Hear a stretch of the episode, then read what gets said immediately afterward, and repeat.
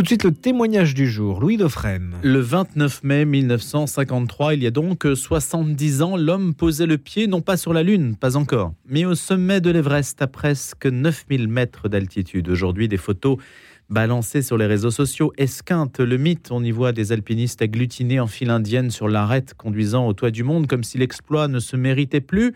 C'est une illusion dangereuse, comme en témoigne le drame qui vient de frapper cet alpiniste hongrois, Zilard Suadja, monté sans oxygène et qui a dû faire un édème cérébral. Les recherches ont cessé, il est porté disparu et son corps doit être congelé quelque part pour l'éternité dans le cimetière de l'extrême qu'abrite le toit du monde. Jean-Michel Asselin est notre invité. Il s'est rendu cinq fois sur l'Everest par différents versants. À deux reprises, il a renoncé à ce rêve à 50 mètres de dénivelé du sommet. Il raconte l'histoire de l'Everest aux éditions Glénat. Bonjour Jean-Michel Asselin. Bonjour. Bonjour à tous. Merci d'avoir accepté cette invitation. Dites-nous un petit peu, je citais le cas de cet alpiniste hongrois que l'on cherche ou que l'on ne cherche plus aujourd'hui sur les pentes de l'Everest au-delà de 8500 mètres d'altitude, c'est la zone de la mort. Vous y êtes allé dans cette zone? Absolument. Oui, oui.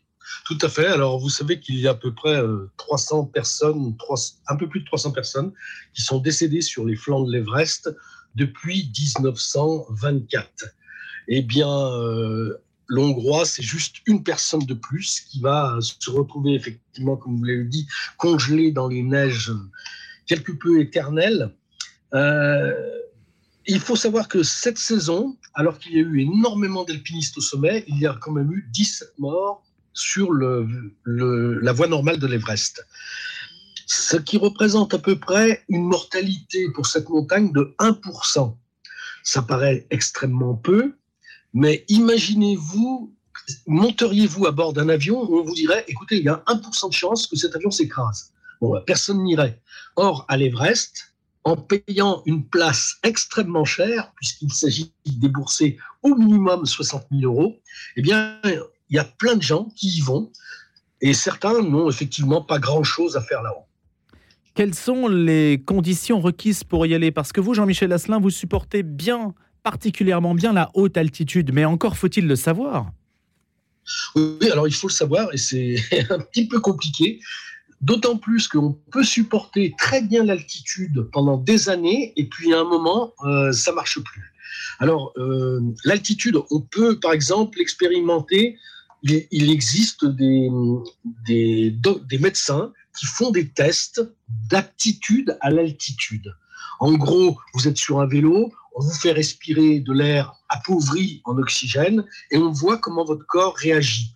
Est-ce qu'il met en marche en fonction tout de suite des choses qui permettent de s'acclimater, par exemple la production de globules rouges, qui est très importante en altitude, puisque ce sont elles qui transportent l'oxygène. Mais voilà, encore une fois, il n'y a pas de remède miracle, il y a juste la génétique qui vous permet ou non d'être à peu près bon ou moins bon en altitude, et c'est tout. Et sinon, l'oxygène artificiel, bien sûr.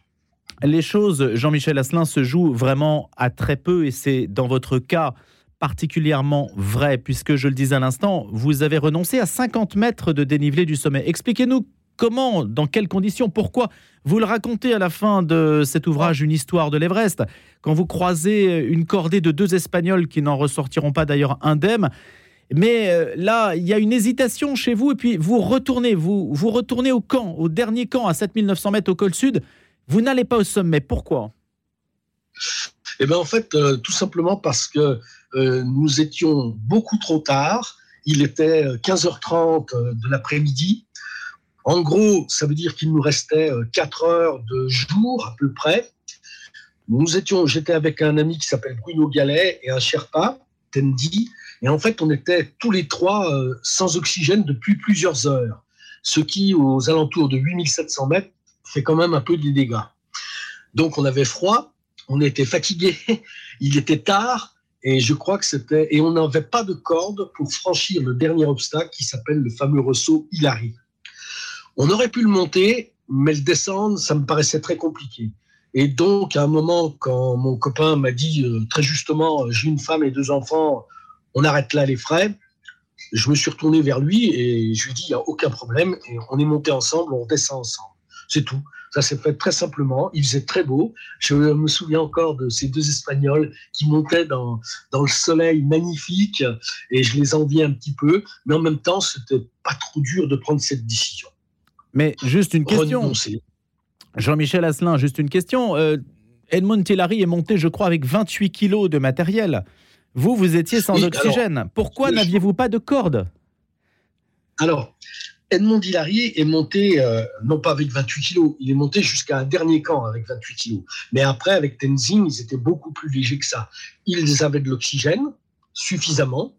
Et donc, euh, euh, ils sont arrivés, personne n'était encore jamais passé là où ils passaient. Ils avaient un bout de corde, ils ont gravi ce ressaut comme on le fait dans les Alpes quand il se présente une difficulté, on s'encorde, il y en a un qui assure l'autre et l'autre qui le fait monter. Euh, voilà, ils ont été de parfaits alpinistes, ce que je n'étais pas, certainement. Ils étaient bons, voilà, en gros, c'est ça la différence. Alors, vous y êtes quand même allé deux fois, enfin cinq fois, et deux fois, vous avez renoncé. Une autre fois, c'était une question de photo. Oui, alors, c'était ce coup-ci, c'était une histoire de photo, parce que j'étais trop chargé j'avais trois appareils photo, donc j'avais effectivement pas pris de corde pour franchir le Rosso et Larry. L'autre fois, c'était beaucoup plus prosaïque que ça. J'étais avec un Sherpa, nous étions tous les deux. Et en fait, il y avait un vent et c'était quand même des conditions très difficiles. Il faisait très froid. Et à un moment, tout près du Rosso et Larry, c'est-à-dire vers 8800 mètres, nous avons cassé une corniche qui nous a euh, séparés. Il y en a un qui est tombé du côté est et un autre de, et moi du côté ouest. Et en, gros, on s'est assis dans la neige. Euh, on aurait pu tout à fait être précipités tous les deux dans le vide. Et là, assis dans la neige, le Sherpa m'a regardé et m'a dit It's time to go back. C'est le moment de, retourner à la maison. Euh, j'ai tout de suite euh, dit OK, pas de problème. Ce renoncement, Jean-Michel Asselin, n'est pas synonyme de regret aujourd'hui Non, pas du tout, parce que j'ai vécu de très belles choses sur cette montagne, des choses très dures aussi. Mais euh, au total, j'y ai passé à peu près un an de ma vie.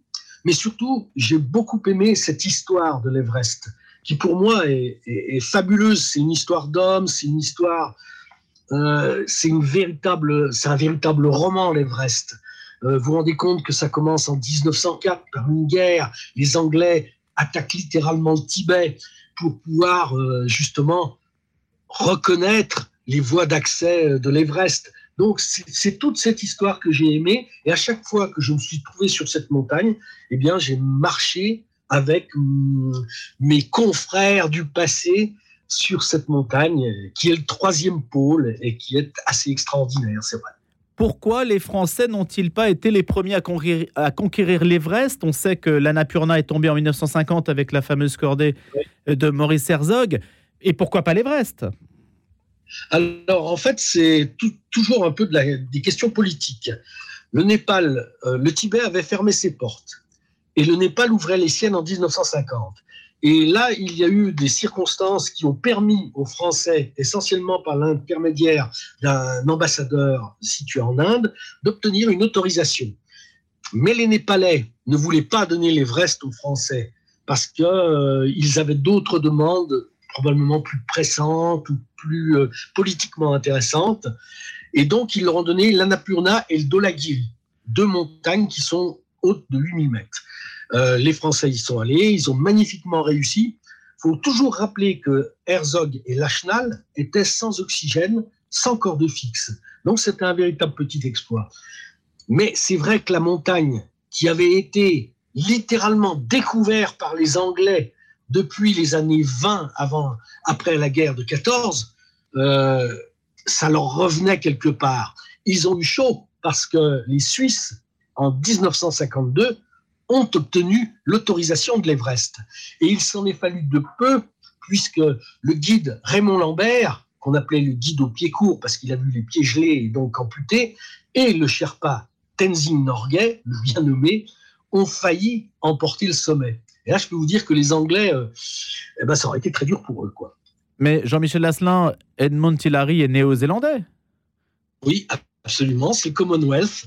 Et c'est ça qui est toujours les hasards de, l'histoire, les clins d'œil finalement de, de ce qu'on appelle la déesse la plus haute.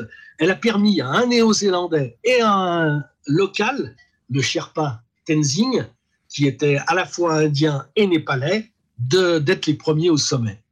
Les Anglais, du coup, qui avaient organisé toute cette expédition, ils n'étaient pas frustrés, hein, parce que, en fait, le Commonwealth, c'était vraiment l'Angleterre. Il y avait des Canadiens dans l'équipe, il y avait tout ça. Et surtout, c'était l'occasion d'offrir à la reine Elisabeth II, le jour de son couronnement, un formidable cadeau, puisque c'était euh, l'annonce de la conquête de l'Everest est, est parvenue le jour du couronnement à Elisabeth II.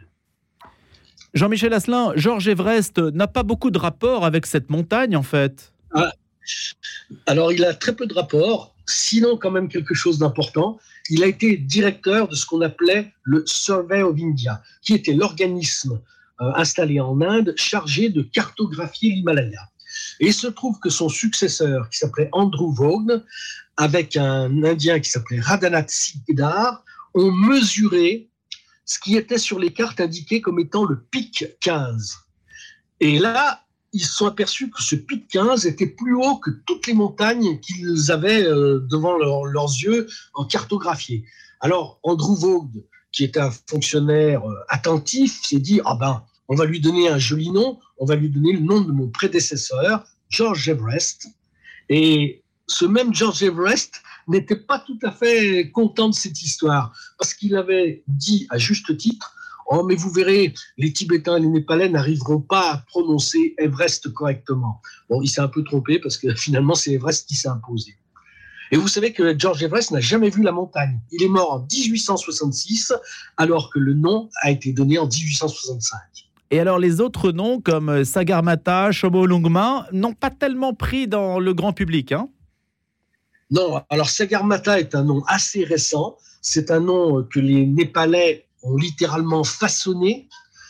À l'inverse, Chomolungma, qui signifie la déesse la plus haute, la déesse des mers, des vents, eh bien là, ça existait probablement le nom depuis le XVIIe siècle. On retrouve sur des cartes qui ont été d'ailleurs euh, rédigées par des jésuites euh, le nom de Chomolungma, qui est différemment orthographié, Chomolungma, Komolungma, mais euh, il existait ce nom. Puisqu'on parle de déesse, puisqu'on parle de vent et que nous sommes euh, dans le temps de la Pentecôte où souffle l'Esprit Saint, euh, Jean-Michel Asselin, est-ce qu'il y a une dimension religieuse à l'Everest qui faisait que les gens, les, Népalais, les Tibétains ne voulaient pas nécessairement toucher à cette montagne parce que finalement ce sont les Occidentaux qui ont voulu y aller. Pourquoi les Chinois, pourquoi les Népalais, pourquoi les Tibétains, je parle au sens large, pourquoi les Indiens n'y sont-ils pas allés plus tôt? En fait, euh, en 1986, j'avais eu la chance de rencontrer le Dalai Lama, qui, vous savez, le chef spirituel du Tibet, en exil. Et je vais poser cette question. Je lui ai dit, mais, vous, alors, vous n'avez pas envie de gravir les montagnes? Et il m'avait dit, oh si, si, moi j'aime bien. Quand j'étais enfant, j'allais avec mes parents sur les collines autour de Lhasa, Lhasa, la capitale du Tibet, et on faisait des pique-niques et c'était vraiment formidable. Bon, les collines, elles sont tout de suite à 5000 mètres hein, autour de Lhasa, je vous le dis. en revanche, ce qui est certain, c'est que beaucoup de ces montagnes sont sacrées. Beaucoup de ces montagnes, y compris l'Everest, sont la demeure des dieux.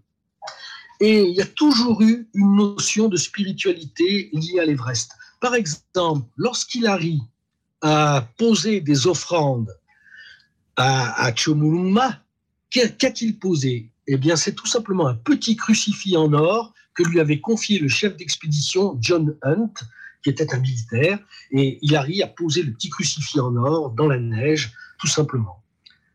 Mais d'autres ont posé des choses plus étonnantes. Il y a eu un buste de Mao, il y a eu... Enfin bref.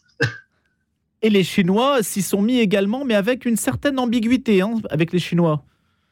Alors les Chinois, c'est toujours très compliqué parce que, euh, ok, on peut monter avec la force du petit livre rouge de Mao Tse-tung et faire des adhésions au Parti communiste à 8000 mètres, il y a tout ça. Mais ce qui est très étonnant, c'est que leurs récits, qui sont très très étranges, euh, en 1960, ils affirment avoir été au sommet de l'Everest. Bon, l'ascension n'est pas documentée, le récit est complètement bizarroïde avec euh, un type à un moment qui gravit à 8500 mètres une petite falaise pieds nus. Bon, on peut imaginer que c'est carrément euh, de la folie, quoi. Mais en 1975, ils étaient neuf à être au sommet de l'Everest. Et là, cette fois, c'est très documenté, puisqu'ils ont installé un trépied au sommet, qu'ils ont pris beaucoup de photos, et donc, ils ont été en 75 au sommet de l'Everest. Et parmi eux, il y avait une dame qui s'appelle Pantog, qui était une Tibétaine, qui a failli être la première femme au sommet de l'Everest. Malheureusement pour elle, huit jours avant, il y avait une japonaise qui s'appelle Yunko Tabei, qui était au sommet de l'Everest, mais versant népalais. Puisqu'on parle de versants, euh, Jean-Michel Asselin, dans les Alpes, ce sont les versants nord qui sont réputés les plus difficiles. Euh, c'est l'inverse, dans l'Himalaya, les versants nord sont censés être plus faciles que les versants sud. Est-ce que c'est le cas euh, du versant nord côté chinois? Non, alors, c'est pas, c'est pas une règle systématique, mais en revanche, ce qu'on observe, c'est que sur le versant chinois, c'est moins dangereux que sur le versant népalais. On n'a pas à traverser cette fameuse cascade de glace qui est euh, quand même un endroit assez risqué. Euh, en revanche, il y a un petit problème sur le versant tibétain, c'est que le dernier camp duquel on part vers le sommet est situé à 8300 mètres, donc très haut. Alors que le dernier camp euh, népalais sur le versant népalais est lui situé pas tout à fait à 8000 mètres, donc un peu plus bas. Donc on passe moins de temps en altitude, on passe moins de temps dans la zone de la mort, c'est pas plus mal. Quand vous êtes dans cette zone, euh, Jean-Michel Asselin, comment l'esprit travaille-t-il? Est-ce que vous êtes sujet? Est-ce que vous avez été sujet à des hallucinations? Est-ce que le cerveau travaille différemment? Quel est ce sentiment que l'on a à cette altitude-là? Alors, au-dessus de 8500 mètres, on est extrêmement fragile, ça c'est clair. On a l'impression qu'un rien pourrait vous balayer comme un fétu de paille. Euh, donc, c'est une impression quand même de, cette extrême fragilité. Et puis, alors, on a le cerveau qui marche pas complètement comme ici. Ça tourne au ralenti. On a des petites hallucinations. Euh, le célèbre Reynold Messner, qui a fait la première fois l'Everest sans oxygène, quand il était sur le versant nord, il avait l'impression que quelqu'un disait, par exemple, dans sa tente, vas-y, fais la cuisine, euh, nourris-toi, etc. Bon, moi, je me rappelle d'une chose qui m'avait quand même marqué, c'était euh, lire l'heure sur ma montre. À l'époque, j'avais une montre avec euh, bêtement avec deux aiguilles et j'étais là, je regardais cette montre, je voulais lire l'heure et j'ai mis je ne sais pas combien de temps à comprendre quelle était la grande aiguille et la petite aiguille. Donc vous voyez, on a le cerveau quand même au ralenti. Il y en a qui ont vu des hallucinations.